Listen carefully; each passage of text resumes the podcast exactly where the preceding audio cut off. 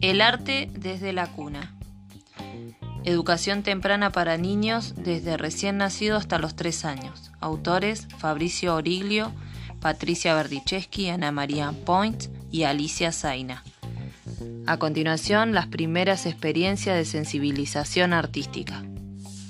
Los tres primeros años de vida de una persona son esenciales y marcan en muchos sentidos lo que será posteriormente su presencia en el mundo. Si bien en general no recordamos esa etapa de la vida, muchos de los hechos y situaciones que experimentamos dejan profundas huellas en nuestra existencia. Es sabido que no será la misma infancia y vida adulta la de un niño que ha sido bien alimentado que la de aquel que por diversas razones no pudo recibir el alimento suficiente. Del mismo modo, varían las capacidades y posibilidades de un niño que recibió afecto y estímulo de los adultos frente a las de aquel que tuvo serias carencias en este sentido. Cabe destacar, entonces, que tanto el desarrollo orgánico como aspectos ligados a lo, psicológico, el aprendizaje, lo motriz y la sensibilidad artística deben ser cuidados y acompañados por los adultos cercanos a la crianza de un niño en forma integrada. Pero, ¿cómo acompañar el desarrollo del bebé propiciando particularmente sus capacidades y competencias en relación con lo artístico? Brindándole experiencias placenteras y acordes a la edad, que incluyan materiales y producciones de la mejor calidad artística posible. Entendemos por materiales y producciones objetos, juguetes, canciones, imágenes, rimas y poesías libros, discos, compactos, etc. ¿Qué entendemos por experiencias?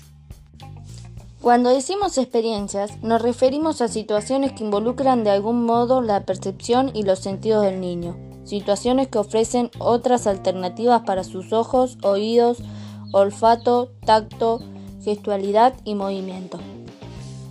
Estas situaciones resultan particularmente óptimas cuando son brindadas por un adulto con intención y deseo de realizarlas y con placer al llevarlas a cabo. Para comprender mejor las experiencias que como adultos podemos ofrecer a los niños, haremos una distinción entre dos tipos. Experiencias de apreciación y percepción. Este tipo de experiencias busca la toma de contacto sensitivo, con alguna expresión artística o manifestación social o natural que favorezca lo artístico. El niño puede parecer pasivo frente a la situación, pero sin embargo hay una gran actividad interna quizás poco visible. Así, cantar una canción, mostrar una imagen, decir una poesía a un niño o danzar para él forman parte de este tipo de experiencias.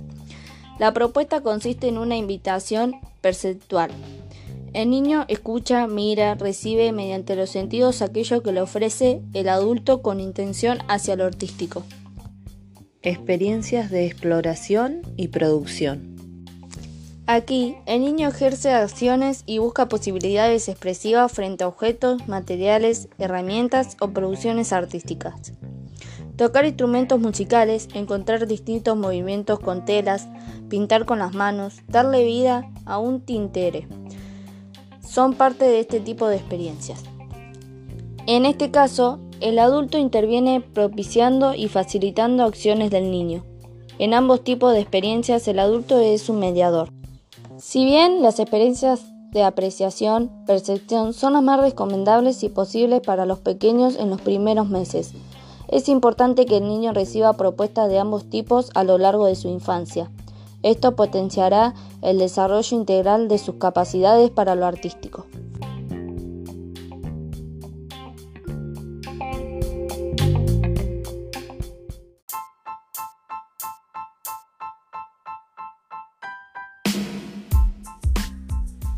Buenos días a todos. Bienvenidos al podcast de Didáctica General. Somos Lanchas Alicia y Bartes Alicia, docentes en formación del Instituto Superior de Formación Docente.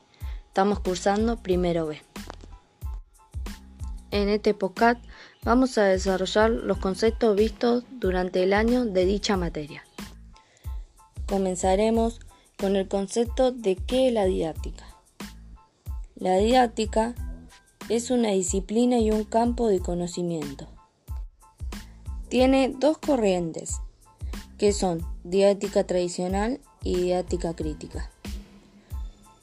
La misma se divide en didáctica general y didáctica específica, campos sistemáticos.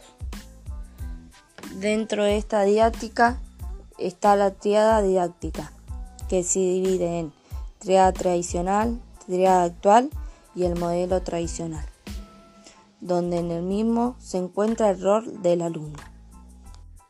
Por último, sacamos la definición de didáctica de la autora Alicia Comiglioni, donde nos dice que la didáctica es una disciplina que estudia el accionar docente.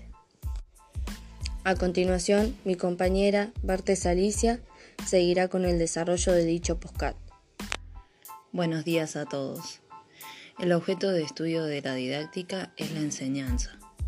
La enseñanza podemos decir la transmisión de ciertos contenidos a través de personas, la interacción, la intervención entre un aprendiz y un contenido a aprender. Podemos hablar de las características sobre la acción docente que tienen es el pensamiento, el aprendizaje, la enseñanza, comunicación, la confianza del alumno. Otra de las características es el docente y la enseñanza. Dentro de ella encontramos el logro de finalidades pedagógicas, mediador entre los estudiantes y determinados saberes, acción orientada hacia otros y realizadas con el otro. Podemos decir que está la práctica social y por último, dentro de la enseñanza, también tenemos los rasgos de trilla. Ahora sí, luego de la definición de didáctica y enseñanza, llegamos al aprendizaje.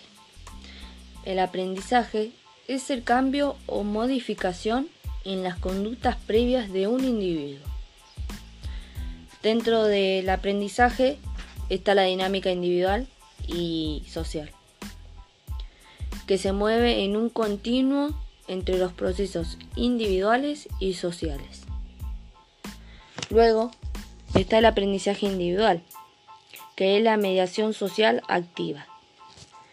También se encuentra el aprendizaje significativo, que es el contenido que se enseña y guarde una lógica y se presente de modo estructurado. También existen tres niveles de intensidad y complejidad. Ellos son aprendizaje de baja intensidad, aprendizaje de intensidad media y el aprendizaje de alta intensidad. Por último, el aprendizaje tiene condiciones para facilitar el mismo. Algunos de ellos son aislamiento de los alumnos en el ambiente controlado del aula, instrucción simultánea de muchos alumnos con un maestro o profesor, relación de marcada asimetría entre el docente y los alumnos.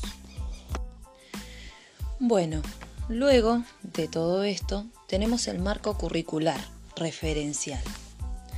El mismo es establecer las líneas educativas provinciales, territorial de nuestro sistema educativo. Existen cuatro características del currículum. Está el currículum formal o plan de estudio, que es el proceso de enseñanza y aprendizaje. El currículo real o vivido es la puesta en práctica del currículum formal también está el currículo oculto, es una categoría de análisis. Y también, por último, el currículum nulo, tema de estudio no enseñado. Todo tiene algo en común. Todos estos temas, todos llevan a algo en común, que es la evaluación en el escenario educativo. Este concepto se desarrolla en base a la realización de las planificaciones correspondientes a una clase o evaluación.